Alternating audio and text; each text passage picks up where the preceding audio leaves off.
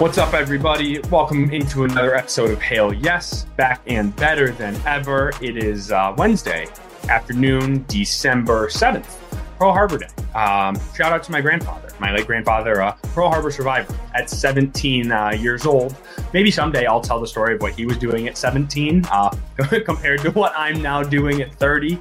Uh, but until then, I'm Tony Garcia, uh, the Michigan beat writer for the Free Press. I'm joined by Rainer Sabin, our Big Ten insider. Rainer, regular season in the books, Big Ten title game in the books. For the second straight season, Michigan makes it through all of that unblemished. For the third straight season, back to the college football playoff. And uh, of course, that's what we're here to talk about all things Michigan and Alabama, the Rose Bowl. But I will bring you in with the question Rainer, what, was this the right matchup? Yeah, I mean uh, that's a uh, uh, it's an interesting debate. Uh, I think that the committee probably got it right. I mean, if you look at the Vegas line, it's a, it, it, seems almost close to a pick 'em with Michigan and Alabama, and I mean, if, if, that's you know the indicator to me that you know that, that the committee that the committee got it right in the sense that I mean they wanted the most competitive matchup. Plus, you've got two name brand programs, SEC versus Big Ten the SEC champion. It would have been hard to leave out considering they dominated the college football playoff. And uh, again, uh, I, I, think they wanted, you know, to ensure that this was not going to be a blowout type of game. And that was a possibility with Florida not having their quarterback, uh, Jordan Travis, uh, there. I mean, it just, uh, as much as Florida State uh, has an argument, obviously going undefeated and winning a Power Five conference you know championship, it still is a team that doesn't look as strong as it did at the beginning of the season. Whereas Alabama looks like they've gotten stronger as the season has gone on. I hear I hear all those arguments, and this really was sort of as we were talking. This was sort of Monday's conversation, but man, it's just it's still very interesting, uh, and uh, and and all those points are very hard to disagree with. Uh, yet I'm going to do it anyway. I know it's not sexy. I know it's not what people want. I know technically they might not be the stronger team, but they are the team that earned it, them being Florida State, in my mind. Uh, it's not their fault that LSU lost a couple games, right? Like they skipped, and Florida was five and seven, right? They beat two SEC teams. They ran the table in the ACC. That's not on, and it's just two. And like if Alabama had, say, Alabama's loss had not been to Texas, right? It was any other equivalent top team Bama would have been in, and Florida State would have been in, and Texas would have been left out. But because Texas had that direct win to Bama, you couldn't leave Texas out. And then Bama wins the SEC, couldn't leave them out. I think that's like, it was just the ultimate storm, which we've all hashed a million times. Uh, but uh, but I still feel for for Florida State, uh, it's just brutal. It's just brutal.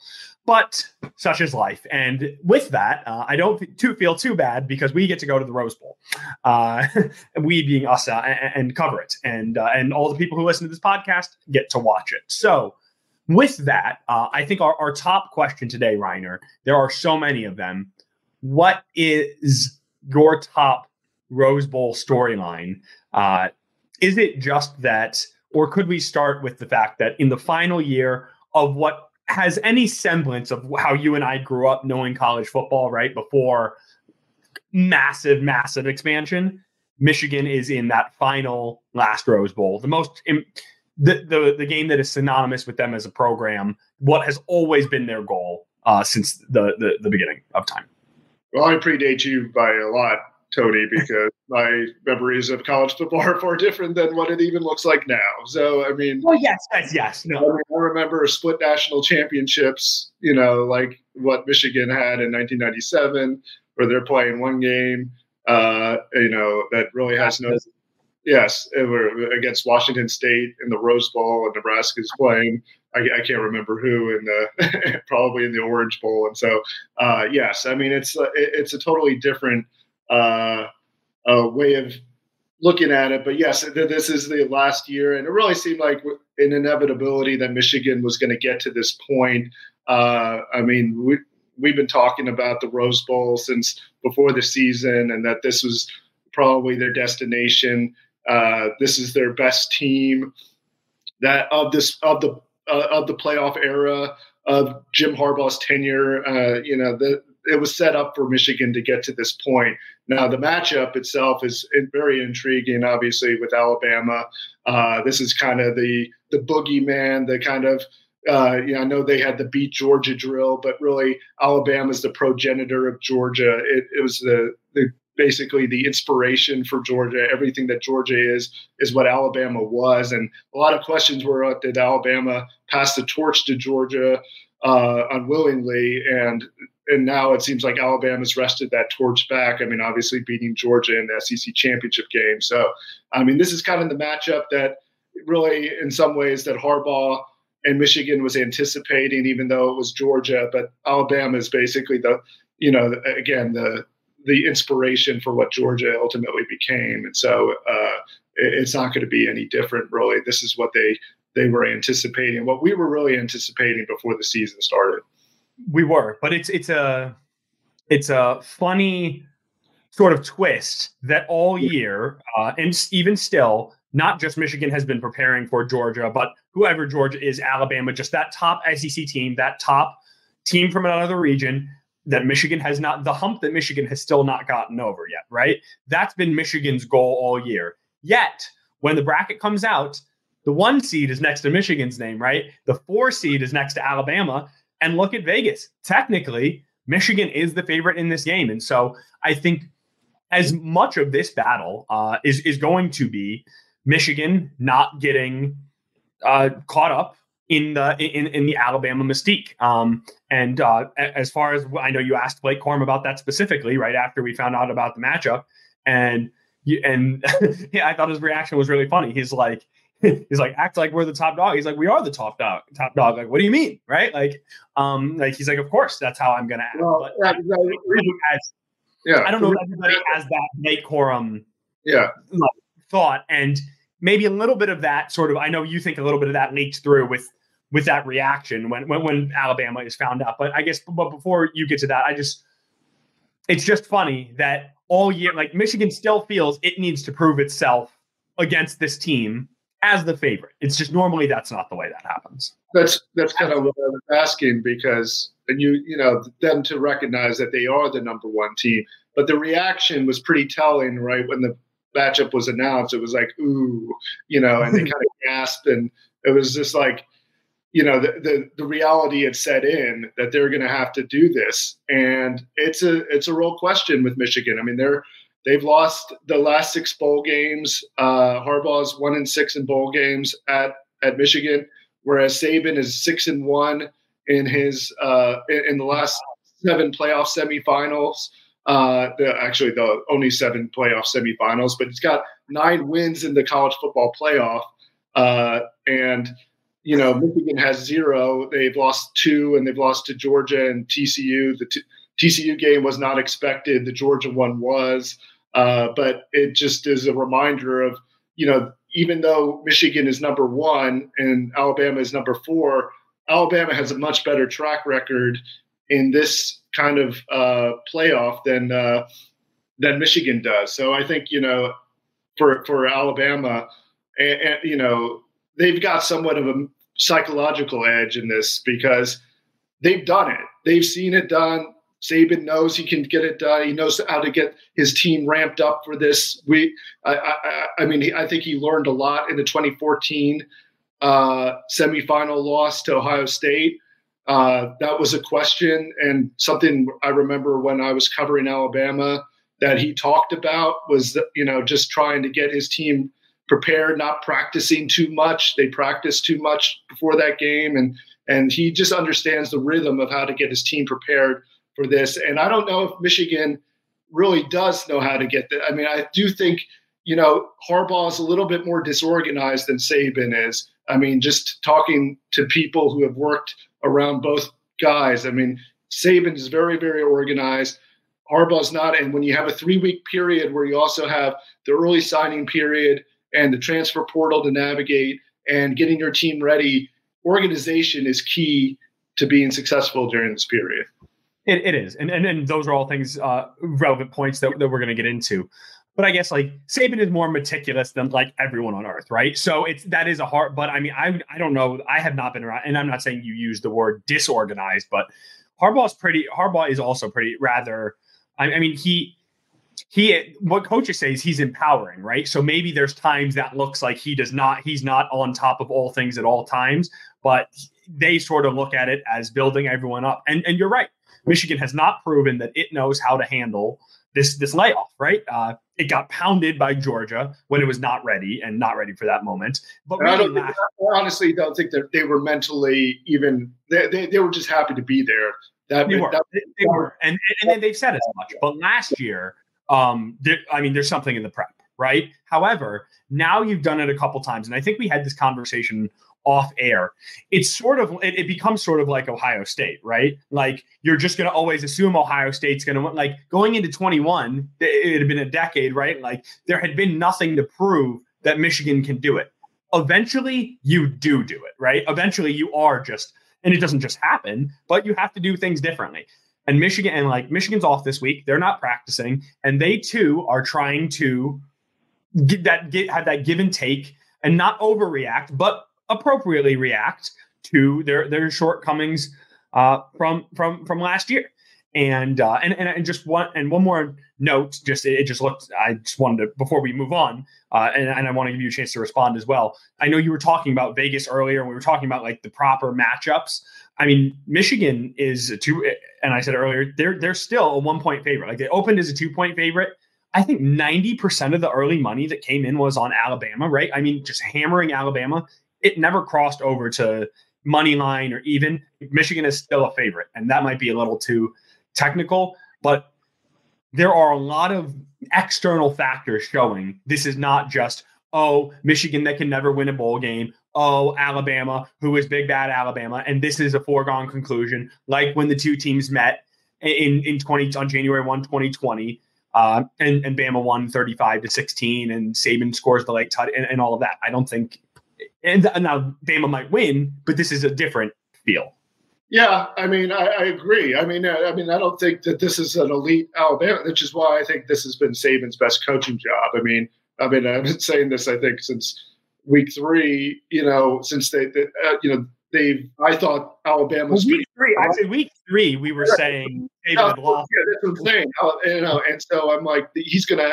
You know, I mean, if they're going to do anything, it's going to take you know a lot of heavy lifting, and you know he's done it. And then ever since then, I, I think it was I was talking to friends who you know still work in Alabama, and I was like, by I think like week ten, I was like saying this is by far Saban's best coaching job that he's done because I don't know how he's doing it.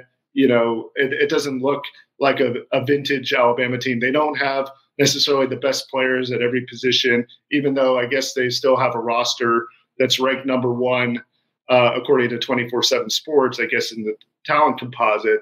But this is not this is not the same Alabama team that even Michigan played in 2019, which didn't even make the college football playoff. That had you know Tua Tagovailoa, they had Jerry Jeudy, Mac Jones, uh, you know uh, Najee Harris, uh, Smith. I mean, those guys were still on the team back then, and uh, um, you know, again, made Alabama look eh, almost indomitable. I mean, this this Alabama team is not. I mean, they you know they barely squeaked by Auburn, and Auburn lost to New Mexico uh, State, uh, you know, the week before, and so it's like um, it, it's not it's not the same Alabama team. However, I I do have questions about how Michigan matches up, particularly on the offensive line uh, against Alabama's front and also you know what the Jalen Milroe will do against uh, you know Michigan's defense. I mean, they have not seen a quarterback uh, a, a, dual threat caliber with that that kind of athleticism all year. Yeah, no, it's not. I mean, nothing near it, right? And just but to your point, going through that Alabama roster uh, is, is an exercise in just like oh my goodness, like Patrick Surtain was on that team. Yeah. Uh, Trevon Diggs was on that team. Uh, Henry Ruggs, who people forget about uh, for yeah. obvious reasons, was on that team. Xavier McKinney, uh, Will Will uh, Will Reichard, who is now a senior, the the leading kicker, the leading scorer in Alabama history. He was a freshman on, on that team, and I'm only on the roster to to number 19, right? Najee Harris, number 22, Brian Robinson Jr., uh, Jerome Ford, all of these guys. Jerome Ford is, the, is the running back for Cincinnati. running back to the Browns. Yeah, right. And, that, and I mean, yeah, just, just, names, just the names on this. Uh, I mean, that's what, that's what, Alabama looked like all three years when I covered them. I mean, like the, tw- the entire 2016 defense got drafted. Uh, I mean, we're, I mean, you know, again, you, they were they were dominant and they had guys. They had the talent advantage over everybody, but then you also had the fact that they were extremely well coached, and then it was a, it was a it made them look like they were indestructible. Of course, they lost that 2016 year on the final play against Clemson, but the point still stands. I mean, that Alabama, those Alabama teams were incredibly loaded. This one, not as much. I mean, they've got issues on the offensive line. Uh, they've had some issues even with the, you know, someone of the front seven. I mean, they've got a couple guys, but they don't have like, you know, the dual pass rushers. They've got Dallas Turner, but they don't have like a guy that quite balances them out. Although Chris Braswell has come along in his fifth year, I mean, that's a guy that was still there when I was there. You know, Blake Corum, Blake Corum's high school teammate. Yeah, right. Yes, mm-hmm. yeah. and so like, it's a much much different team than those teams. I feel. Yeah. no, uh, you, you, would know best, right? I mean, I mean, you're the one who's who's been there and can and can understand, and so. I, I, I didn't want to get into to Harbaugh and Saban, but there's going to be tons of time to to do to do that and and and juxtapose them both against one another because I think you just led into something well uh, that is, as you hear my dog coughing, um, you're talking about those Alabama teams that had all, all, that depth and all the, all that NFL talent. I mean, we could look back at this Michigan team and look at 15, 20, some odd uh, NFL draft picks as well. And mind you, I would argue the three most raw, talented players who I would want as an NFL uh, GM, none of them are, or maybe four, none of them are eligible, right? Mason Graham, Kenneth Grant, uh, Will Johnson all sophomores. Yeah. And I think those might be Michigan's highest end, like NFL guys. Um, but there are still, I, I mean, set Michigan's top seven offensive linemen, all seniors or grad students, two wide receivers, a quarterback, two running backs, three to four defensive backs, a linebacker, uh, a defensive tackle, two to three edges, a kicker. I mean, there's a there there is a Michigan might set an, an, NFL record for, for draft picks this year as well. So the difference is those Jerry. It's not like first round uh, skill position guys, yeah, right? right? It's just a lot of solid, good depth.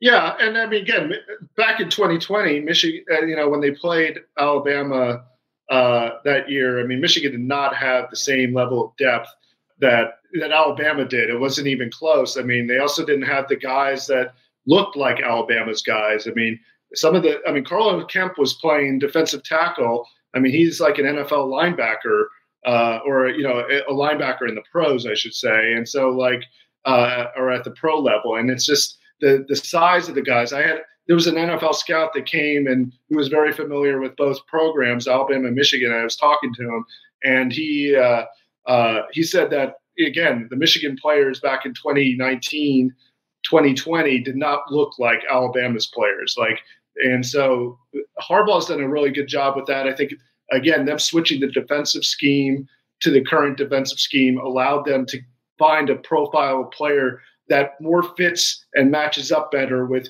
teams like Alabama and Georgia. And this is only beneficial for Michigan in this kind of game. I mean, them, them making that defensive switch in 2021, huge for Michigan to be able to compete in the playoff it obviously did everything. I mean, it literally changed the entire the entire program because they could beat up on everyone, and then Don Brown, the man defense, and the and Doctor Blitz would just get beat on crossers. Also, having guys like playing that pseudo safety linebacker viper position doesn't yeah. translate in the NFL as much. I mean, you know, Michael Barrett uh, luckily was able to make the transition to the current linebacker position, but you know, again, he would have been a fish out of water. Uh, you know, uh, when it comes to NFL evaluators and like you know, who knows? He might have, you know, dropped weight to kind of continue to play that position, and it, you know, it, nece- it wouldn't necessarily have been as uh, uh, as viable of an NFL draft prospect as he probably is now. Yeah. yeah. My other rhetorical question for this exercise is why, and I, I think the answer well, there's a couple answers. Why everybody does not run this Baltimore Ravens style defense, this multiple defense, is kind of beyond me. I mean, I think the simple answer is it's it's pretty complex, right? There's a lot of trust, there's a lot of understanding that needs to happen, and there are different moving parts, right? Five down linemen, four down linemen, a nickel, and and and, and different aspects of it. But well, I think, I think it's so much better than a basic four three. Like there are so many things you can do. You can't like Michigan, like like like against Iowa, for example, right? Michigan's base packet, or I mean, it's not their base package, but more often than not, the first time on the field, they come out in nickel. They have five DBs. Not against Iowa, they had five defensive linemen on the field, and they had everyone close to the line of scrimmage, yeah. and there's nothing you can do. Well, I mean, again, Georgia and Alabama. I mean, some of the more sophisticated and better run programs in the country do run this kind of multiple multiple front defenses. even Michigan. Yeah. Even Michigan, who was winning 10 games a year right. and, and and has all the resource, like it took a while. Like I know. Well, I mean, it took it took them finally moving on from Don Brown and and and, and bringing in this kind of defense to get the program to the point where again they're competing in the playoff and have a chance to beat in Alabama and Georgia. Uh, whereas you know, again, a few years ago that would have been a pipe dream, and so Michigan has made a huge strides, and it has a lot to do with again changing the de- the defense. I mean, they they you know, I mean, Chris Partridge even alluded to it. I mean, like him coming back. I mean, he's not here anymore, obviously after the you know the whole Connor Stalions situation, but. Uh, but when he was it came back, it, it, it looked different to him. Like they they looked more like they were able to match up with those kind of SEC teams. And so I, I, again, I think this has been uh, a huge benefit for them. And you know, we'll, we'll, see how it translates, but I think they're in much better position to go up against Alabama than they were, you know, again in 2019, 2020. I agree. And uh, we'll take a quick break. Uh, on the other side, we will continue this conversation uh, and just and sort of expand it on what is a very busy time uh, for the program. Uh, so we'll be right back. This is Hail Yes.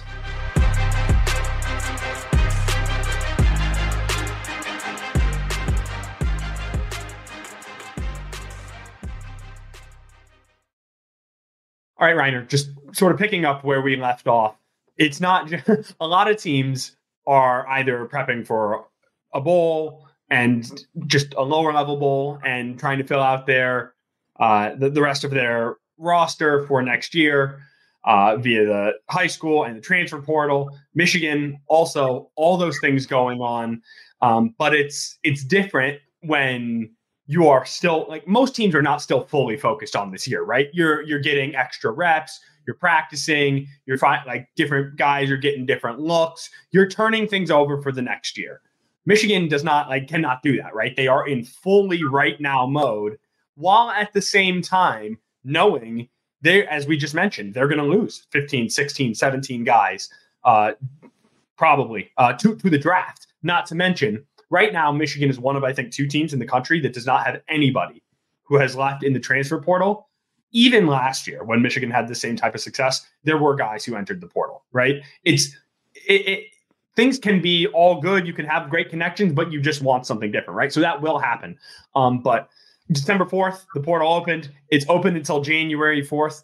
Uh, I mean, it's just it's just a lot going on right now uh, for for for Michigan coaches uh, who are flying all over the country uh, to try and handle.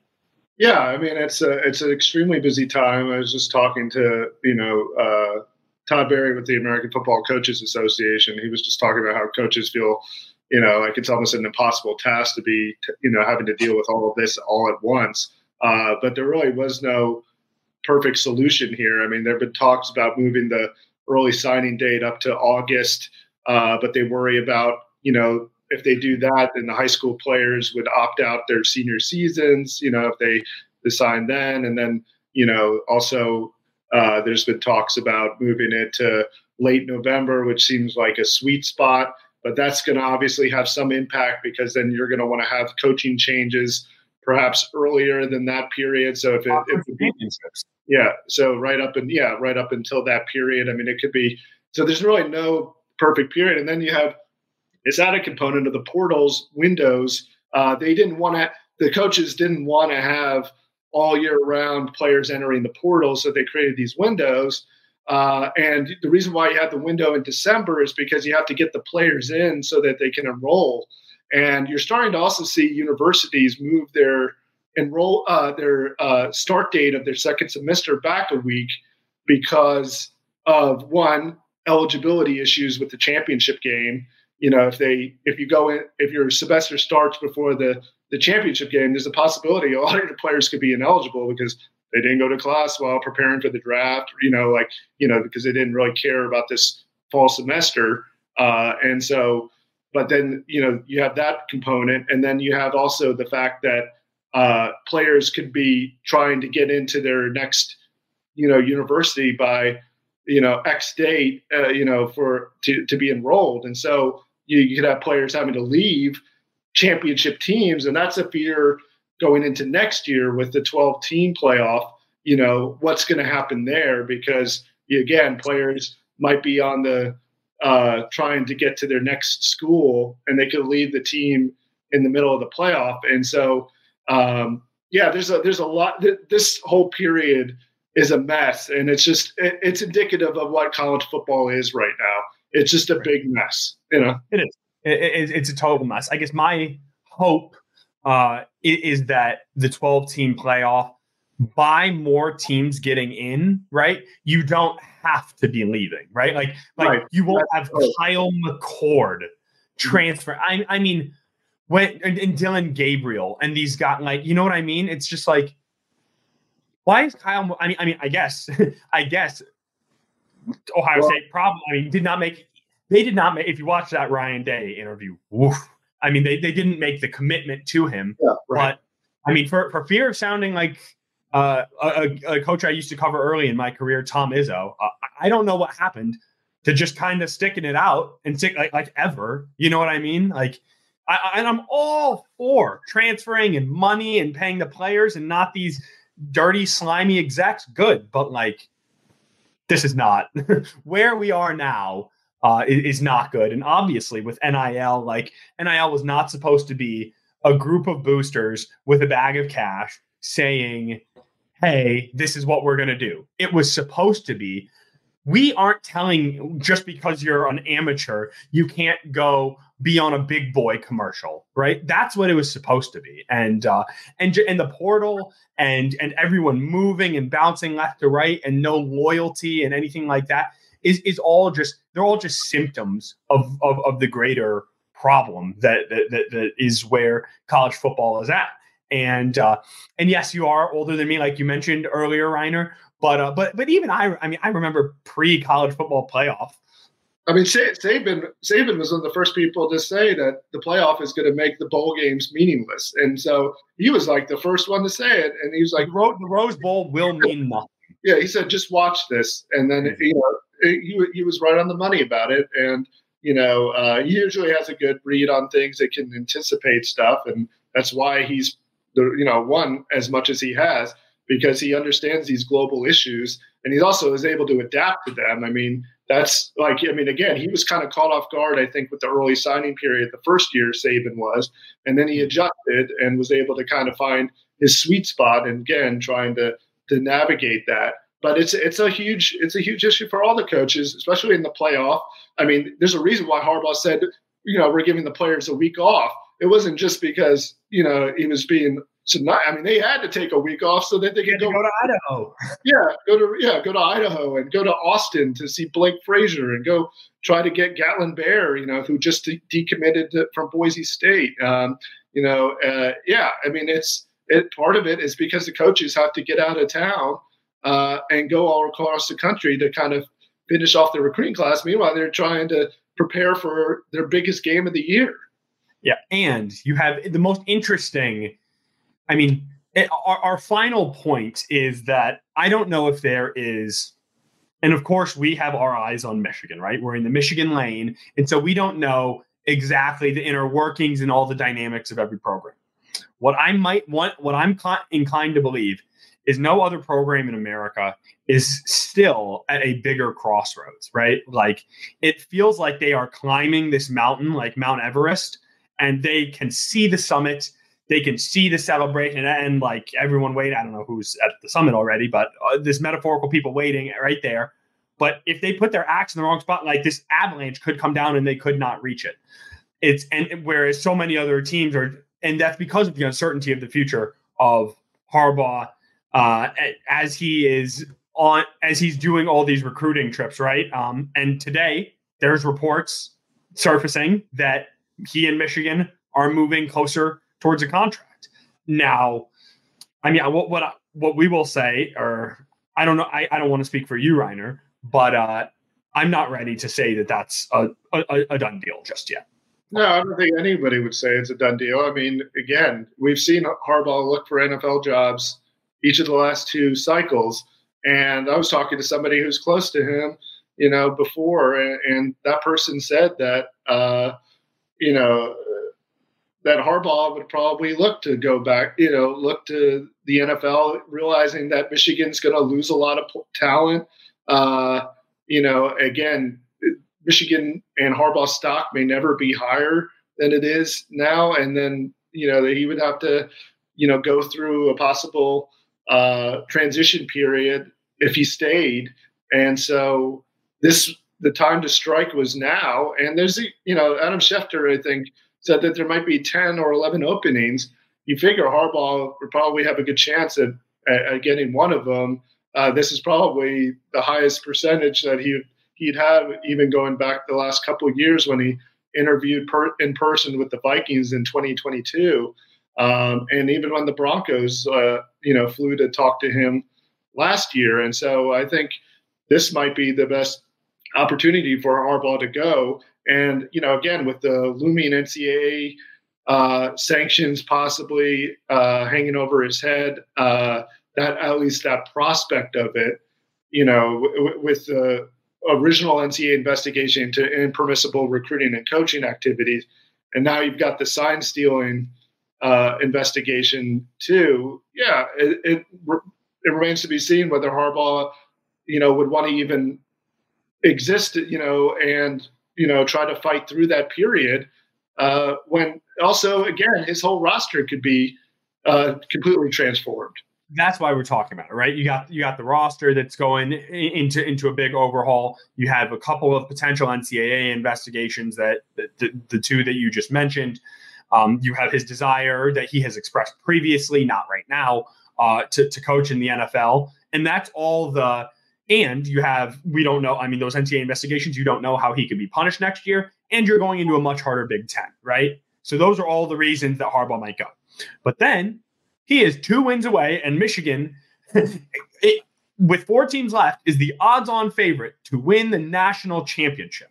They've beaten Ohio State three times in a row. They've walked to three straight Big Ten championships. He's done. I mean, that's everything you dream of. It's more like you like sure. you couldn't even fathom this if you're Michigan, and you're that close. So lock it in and keep this thing going, right? And it's so amazing that even right now, like it, it's my job and part of our job to know which way this is going. What I've been told by by people around it is anyone who's saying they know what's going to happen is not. Te- they might think they do. They don't.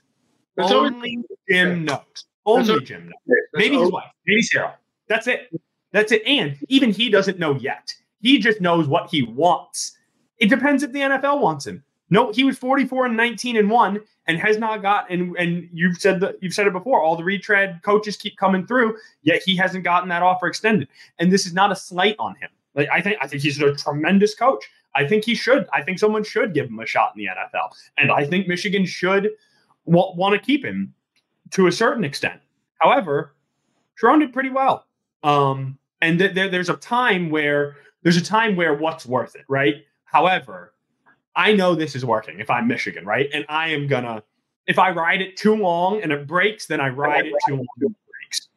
Well, it's it's working to a point. Of course, there's going to be you know possibly a reckoning, you know, in the in this in the future. I don't know when, uh, depending on what happens with again these the, the NCAA cloud hanging over the program, and then it's uh, you know again Michigan should just well, enjoy. Michigan has clearly made its peace with that, right? Yeah. I mean, I mean, I mean, I mean, Michigan brass has seemed to, from my understanding, the re, I mean, the regents, the AD, the president, not just from my understanding publicly, they've all backed Harbaugh. So I'm just saying it with the understanding, like, yes, if new things come to light and and it gets further, and I'm not saying that Michigan is absolved of punishment that I think is deserved and is coming, but you've gone this far, right? Like you've already served these suspensions. It's just hot, like that's well, but I mean, that, yeah, I mean that there's not going to be you know future discipline, and then it, there's also you know I mean who knows what what what the uh, NCAA you know could do in that situation, and uh, you know again will the university you know catch collateral damage for you know trying to keep you know Jim if he if he's there. But I mean, it's also again, it's a question of whether Jim has the opportunity to go. I mean, the pro, the obviously the he hasn't had that opportunity presented to him. I mean, he's got a reputation for being difficult to work with. Uh, I mean, I think you've seen it here at Michigan. Uh, him and Warde Manuel have not always been on the same page, and often have not. And uh, there, there, seems to be some friction there, and so uh, that's kind of been par for the course wherever he has been. It was at Stanford with Bowlesby. It was, you know, with Trent Baalke in the 49ers. It's been the case with Warde. Uh, so, I mean, you know, it's kind of buyer beware with the NFL. I mean, the guy wins a lot, and he's won a lot these last three years at Michigan, and so Michigan has tolerated it. But they were even close to pulling the pulling the cord uh, and, and, ducking out in 2020. Uh, you know, but that was just a wins and losses thing, right? Like we see, well, but it's wins and losses at a, at a certain rate that it's part of the reason why that happened was because Harbaugh went and signed a contract extension. He had less than two years left on his deal. It was the most unorthodox thing that you've seen in the coaching industry. I mean, nobody nobody has a contract extension that or a contract that runs to uh, that close to the, uh, the, the final deadline. Yeah, it, to the end point. Uh, and without having a, an extension in the works. And so it got to the point where you know, Warde Manuel, like they, they had to get a contract done or get rid of him, and they chose to get this contract, uh, which included a massive pay cut, uh, which kind of kickstarted this whole Harbaugh to the NFL thing. Because before that, I mean, Harbaugh was really uh, annoyed by all the rumors and speculation about him going to the NFL. But then he kind of just leaned into it uh, when he interviewed with the Vikings. Uh, turns out right after that, he got the pay bump back to basically his pay restored. Uh, but then he went and did it again when he said he wouldn't uh, interview with the Vikings. So uh, again, there's there's that uncertainty, and there's always going to be that uncertainty, you know, with with Jim Harbaugh and, and the NFL because he's you know stated on record that you know nothing would be better than winning a Super Bowl.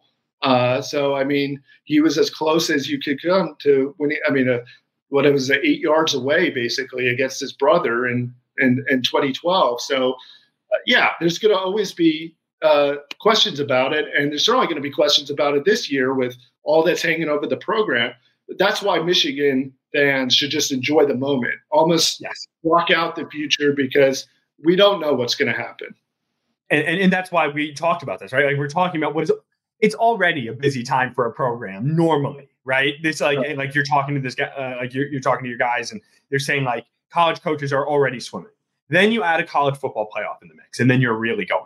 Then you add some NCAA investigations in the mix, and the uncertainty of next year and your coach and a contract. I mean, how Michigan has been able to just laser focus this thing. Uh, I mean, it's a test. I mean, it's testament to everyone in that building, uh, for, for, from the top to the bottom. Uh, is there anything else we need to touch on. Uh, I mean, Michigan basketball uh, lost five of six, obviously. Um, I think that is more of a discussion for next week because uh, that that's not something that can be glossed over. Uh, that there's that's there have been some serious concerns uh, with the with the basketball team uh, with with the defense. I know that was kind of a hard pivot. Um, but but Rainer, I'm I'm just thinking as we put a bow on this, I'm just trying to think about uh, what else is uh, is in store At, as part of this live in the moment just sort of appreciate it uh, because there were a lot of things we wanted to get to that that we couldn't get to yeah no i mean i think again the, the focus i think for most michigan fans are on what's going to happen on january 1st as it should be i mean it, it's you know michigan's this is Michigan's best shot at a national title. We've been saying this since the podcast debuted uh, and uh, back in the summer, and it's just the truth. I mean, this everything that we've thought has played out kind of as is up until this point. We'll see what happens. Uh, I mean, except for obviously the sign stealing investigation coming out, and you know some of the some of the suspensions that have been levied against Harbaugh. But in general, everything the performance on the field has kind of uh, met our expectations. I mean, I had them going undefeated through the regular season, and my full expectation was them getting back to the playoff and competing in the Rose Bowl, and that's exactly what happened. Well, I was not quite as much of a, as a, of a savant as you, but that was mostly because I picked them to win the national championship. Uh, and uh, only LSU uh, or, or, like LSU Georgia, like it's been, I don't know the last, I don't know if a Big Ten team, well, certainly in this era has gone run like run the whole table, and Michigan has has certainly not done that. So I just didn't see Michigan going 15 and 0. Um, but so so I, so I threw them a loss at Penn State, and but thought they would still make their way in. So they're right where you said they would be, and they still have the path to where I said they may end up. So uh, they, they they've done their job, and uh, we're trying to do ours. So uh, until next time, when we will hope to get into perhaps some, some more of these names. Uh, I, I, got I have a piece up on Freep.com about some of those names uh, in in the transfer portal to watch. Uh, obviously, we could talk all day about. Uh, I mean, we didn't even get into JJ McCarthy's coming back and Dante Moore and where to go with quarterback pieces. Um, there's time. Michigan's taking the week off. We have been trying to do the same. And uh, and I got I got a flight to catch uh, for this weekend. So um, yeah, we're we're gonna get to it. Uh, so thanks to Rainer as always. Uh, thanks to our editor in chief Nicole Avery Nichols, executive editor Anjanette Delgado, sports editor Kirkland Crawford, audio engineer Robin Chan, and sports editor and our show's producer Andrew Burkle. Uh, I'm Tony Garcia. This is Hail Yes. Talk to you next time.